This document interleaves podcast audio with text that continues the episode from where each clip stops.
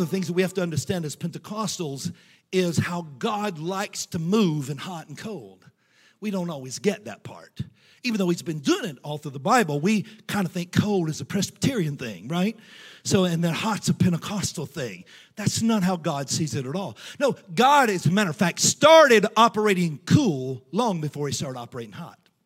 God operates hot when he sets you on fire, but God operates cool when he shows up all by himself. Adam walked with God in the cool of the day. That was God showing up all by himself. I can do more for you in a cool moment than you'll ever do in a hot moment.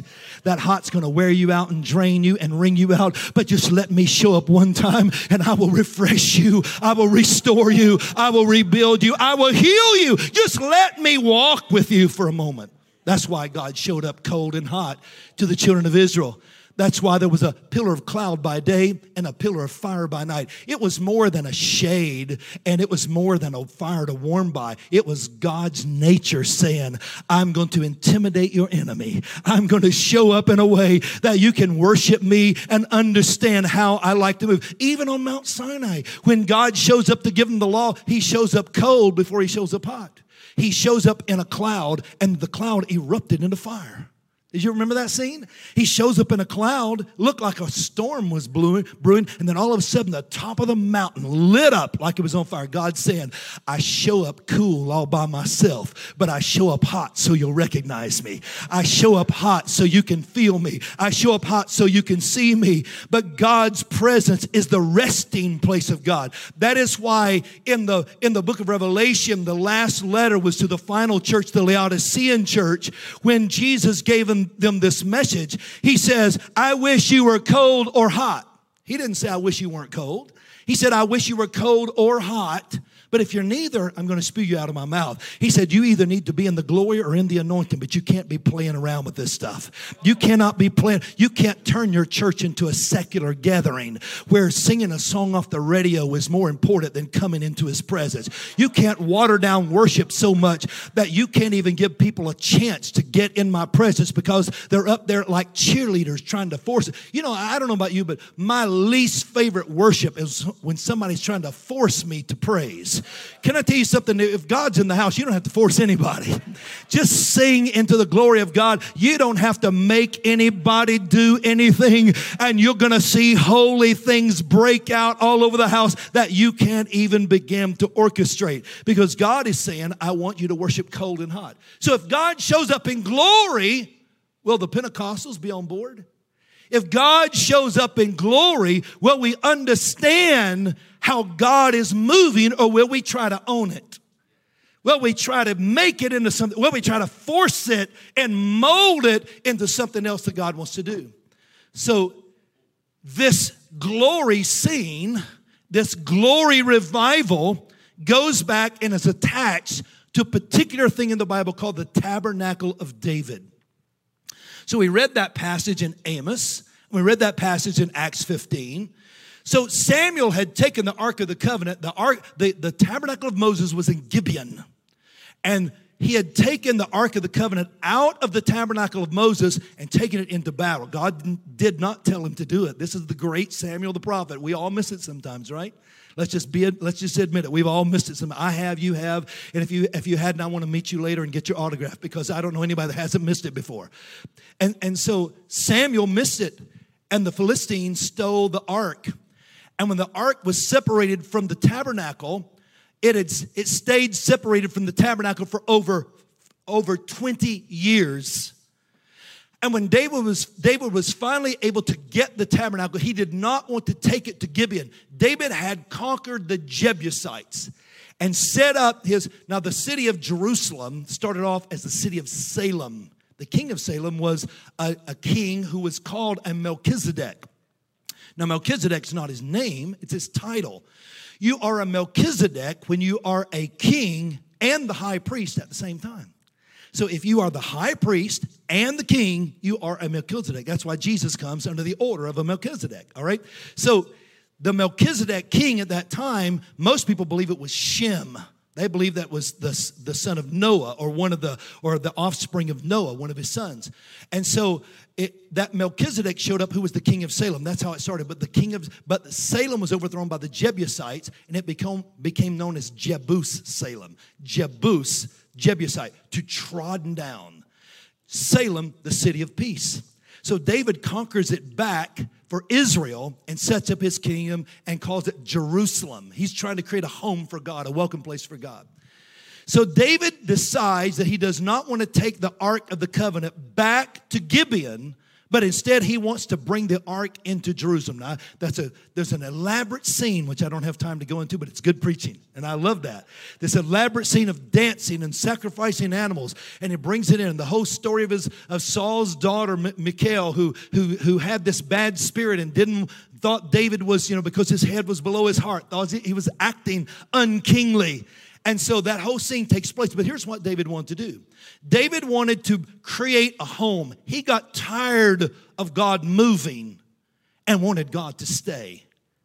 He got tired of holy visitations and wanted a holy habitation. How can I get God to stay?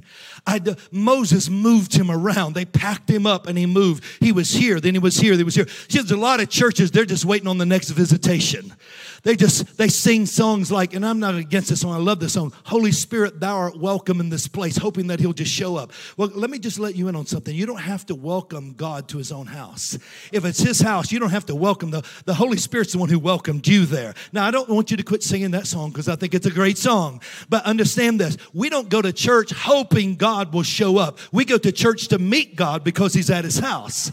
And we go there to, to fellowship with him. And so David did not want a move of God. Revival under the anointing looks like a move of God. Revival under the glory looks like a stay of God. Revival under the anointing looks like God came and left. Revival under the glory looks like God came and habited. God came and stayed. So Moses said, How can I get God to inhabit Jerusalem?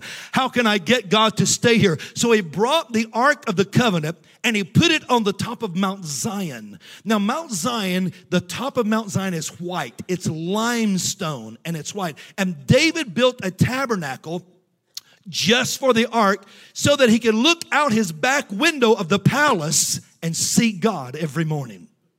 And David did a lot more than that. He created something most people believe that David had some type of vision of heaven. So he was trying to recreate, in some sense, what he saw of the seraphim who saw God. They were full of eyes and they gazed upon him, saying, Holy, holy, holy. And David was trying to create this. So David introduced several things to the world. First of all, he introduced the first orchestra ever in history. Did you know that? The first orchestra ever in history was around the ark of God in the tabernacle of David. He asked he appointed musicians, 4,000 musicians. He deforested an entire forest, cutting down every tree, and told every musician, You have to make your own instrument. What comes out of you to God has got to be unique. I want you to craft the sound that comes from you to God. No imitations in this room. You're not going to dance like anybody else. You're not going to shout like anybody else. Whatever comes out of you, I want you to craft it from the beginning. So David cut down an entire forest and 4,000 musicians had to create their instruments. David set up a budget that in today's currency would be $33 million a year just to, just to pay the salaries of those who ministered in the tabernacle of David. 33 million a year. And he did this for 33 years. 33 years where worship never ended. 4,000 musicians, 24 worship teams that rotated on the hour. He didn't want any tired people in there. Every hour, can you imagine this? The choir had 288 singers in it. He had 288 singers. They'd never seen a choir before. They'd never seen an orchestra before. 4,000 musicians, 24 worship teams, and one would finish their song and the other would come in so that there was not one moment of silence that someone was not singing and praising before the Lord. It happened 24 hours a day. 24 hours a day. So there was 30, there was 33, um, 33 million dollars per year put into this, 24 worship teams, 288 singers, and then he appointed 4,000 scribes or administrators. And this is their job. I would have loved this job. I just want you to sit in the presence of God. And when you hear someone break out in a prophetic song, I want you to write it down. And if somebody doesn't have a song to sing, I want you to bring out one of those prophetic songs and have them to sing it again. That's why some of the Psalms, that's where most of the Psalms come from. They all were, most of them were written in the tabernacle of David. That's why some of the Psalms tell you things like the coming of the Lord. Do you know the rapture of the church is prophesied in the Psalms? Do you know that the, that Calvary, Psalm 22, you know how Psalm 22 starts? My God, my God, why hast thou forsaken me? That's how it starts.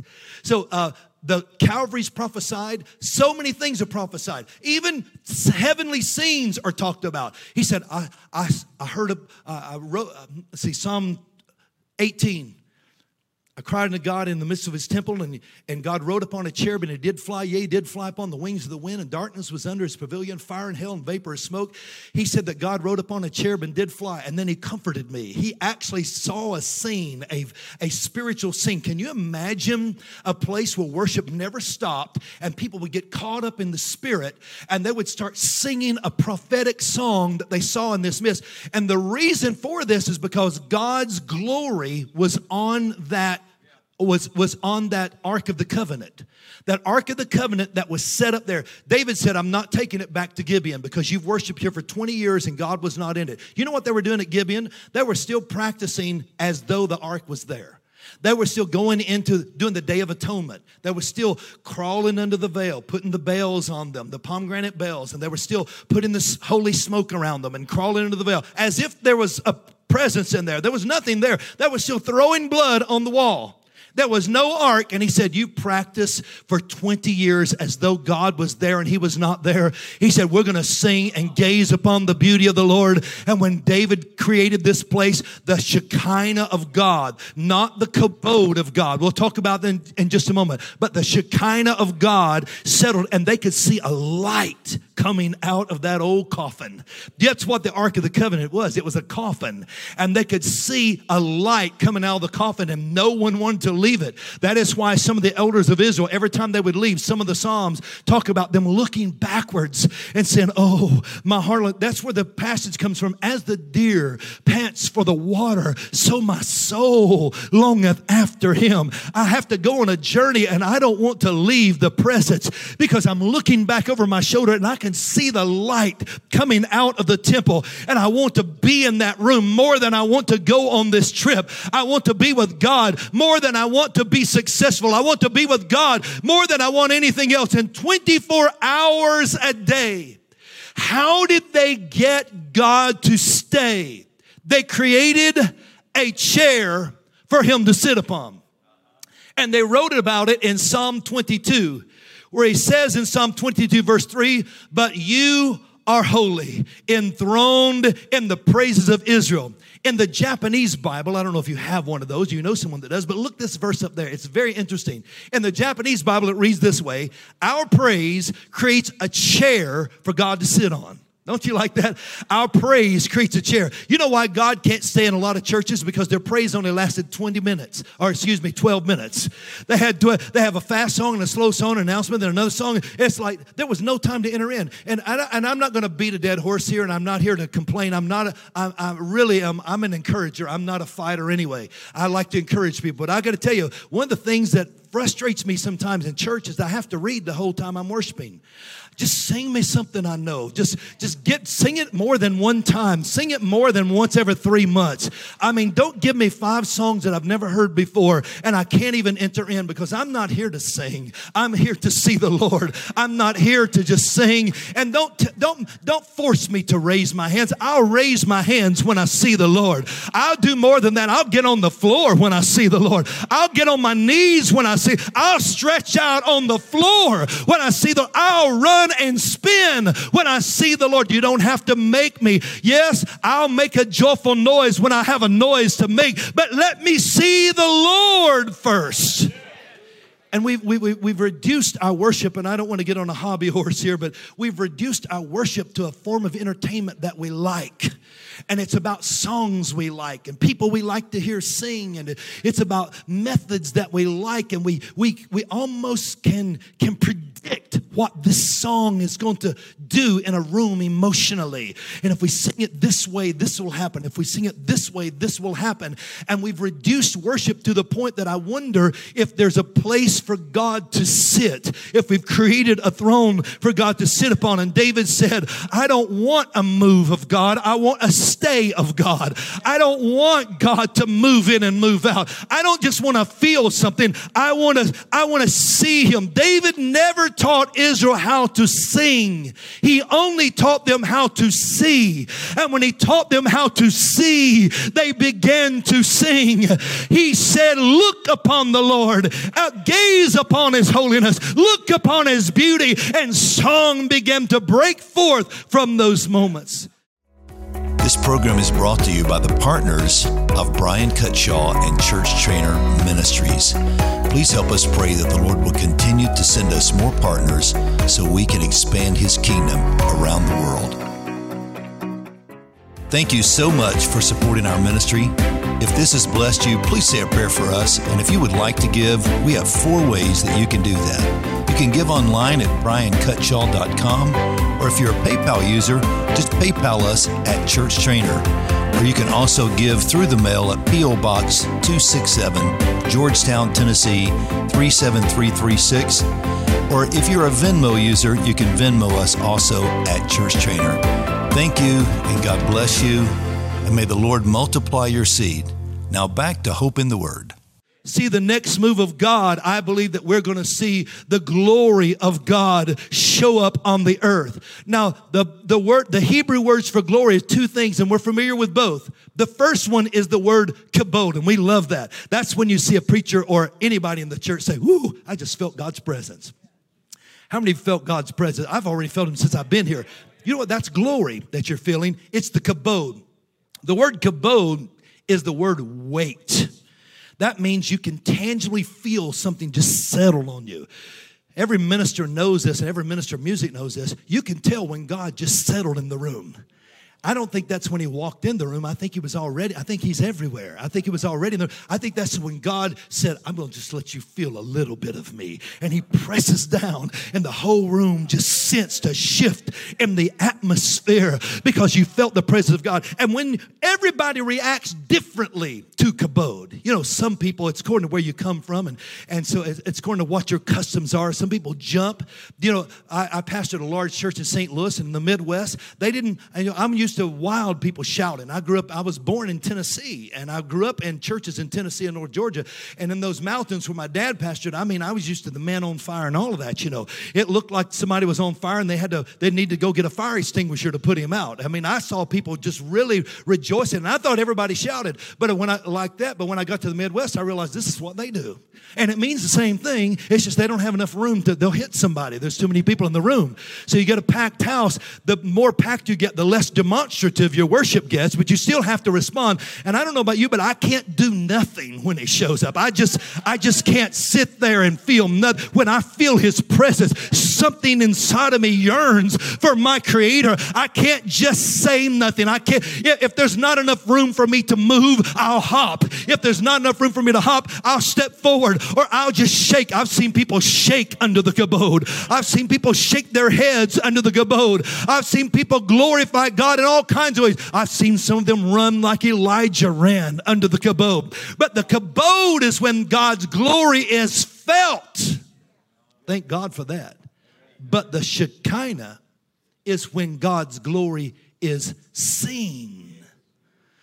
The Shekinah is not something you feel, it's something you just saw. And that's the glory that I think is about to come to the earth. I remember a few years ago, this happened. I've only seen this two times in my life.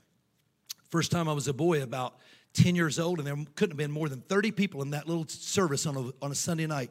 And a little house church. It was a, a church that had been converted from an old house.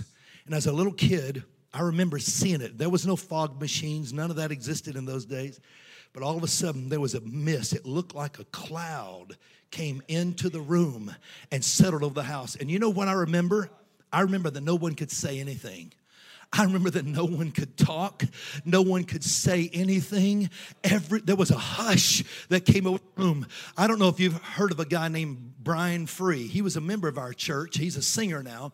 His whole family was our band at our church. So, so uh, Jim Free, his dad, and Francis Free, his mom, and Jimmy, his brother, they were all they were our church band. And so uh, Brian and his family was up there singing. And when that glory cloud came in, I remember Jim Free stopped playing the guitar. Michael, Brian's brother, quit playing the drums, and and everybody stopped singing.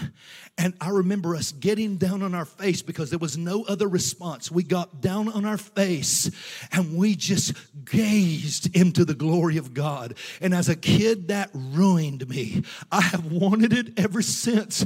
And I will buy a plane ticket.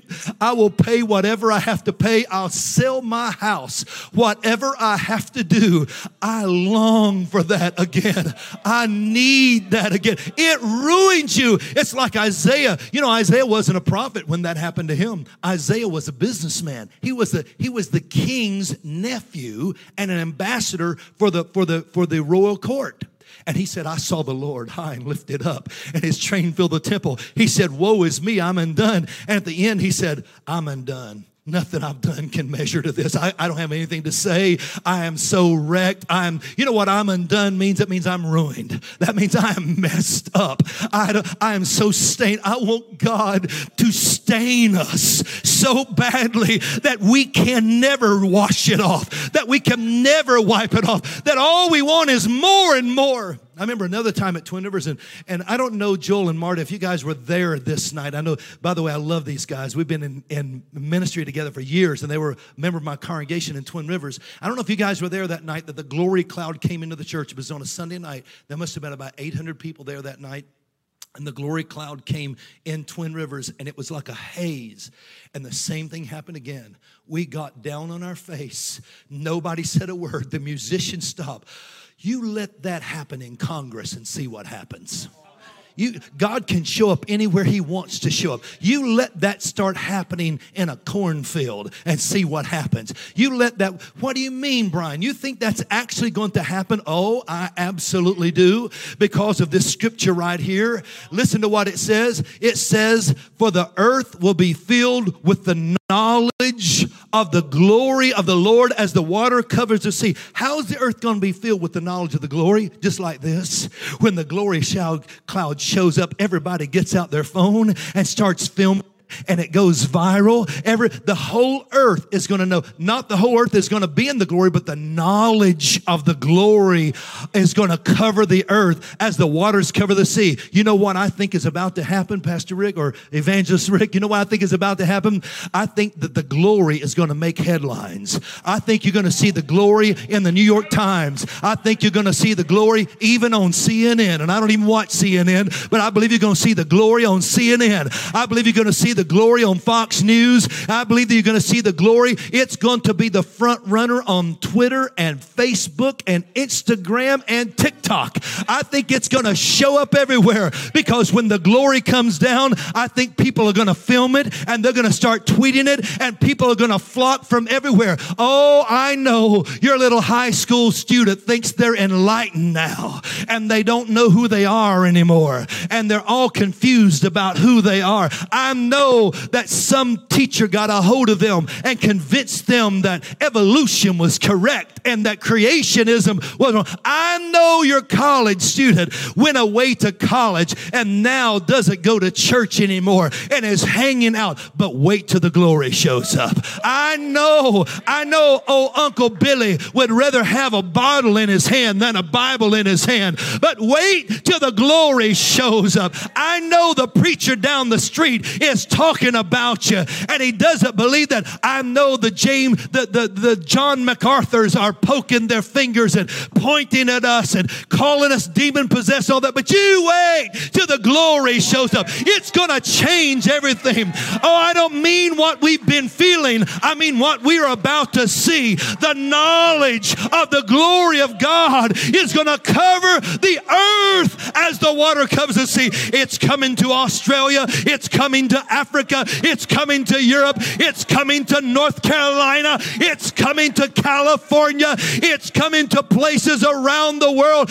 and they're going to see God. You wait to what happens on that college campus. There'll be revivals on college campuses that never even believed in God before. There's going to be revivals in white in the White House, in your house. Gymnasiums are going to fill up. I'm prophesying here. Gymnasiums are going to fill up with people coming to God because they've seen the glory and they come to see if it'll show up again. Colosseums are going to fill up with people who come to see the glory. Theaters are going to fill up with people who've come to see the glory because God showed up and everybody saw it and everybody filmed it and they want to know if it's real. And the knowledge of the glory of the Lord will cover the earth as the waters cover the sea. Hallelujah, hallelujah. Oh, and when the glory shows up, it may not, it's not going to be preacher driven. This is what you got to get. This is the part you have to understand. When the glory shows up, nobody can own it. When the glory shows up, nobody can name it. When the glory shows up, no one can claim it. When the glory shows up, it doesn't matter if they've ever heard your name and it's not even going to matter. They're not even going to remember your name. They're going to remember the fact that the glory of God has come into the house. Hallelujah. When the glory shows up, you're going to see people driving by and they're going to stop their cars and come inside and they don't even know why. The glory is going to draw them in. When the glory shows up, people start getting out of wheelchairs when nobody put any oil on their head. When the glory shows up, you're going to see people being filled with the Holy Ghost and there was no prayer line and there was no sermon. God is going to do it all by himself. And what the anointing, because I love the anointing, but it is limited. It is limited by broken vessels vessels. It is limited by, by cracked pots. It is limited by all kinds of things, but this will not be limited. This will not be limited. And when the glory shows up, God is going to save your sons and your daughters, and God is going to bring them back to home. God is going to bring them back home again for His glory.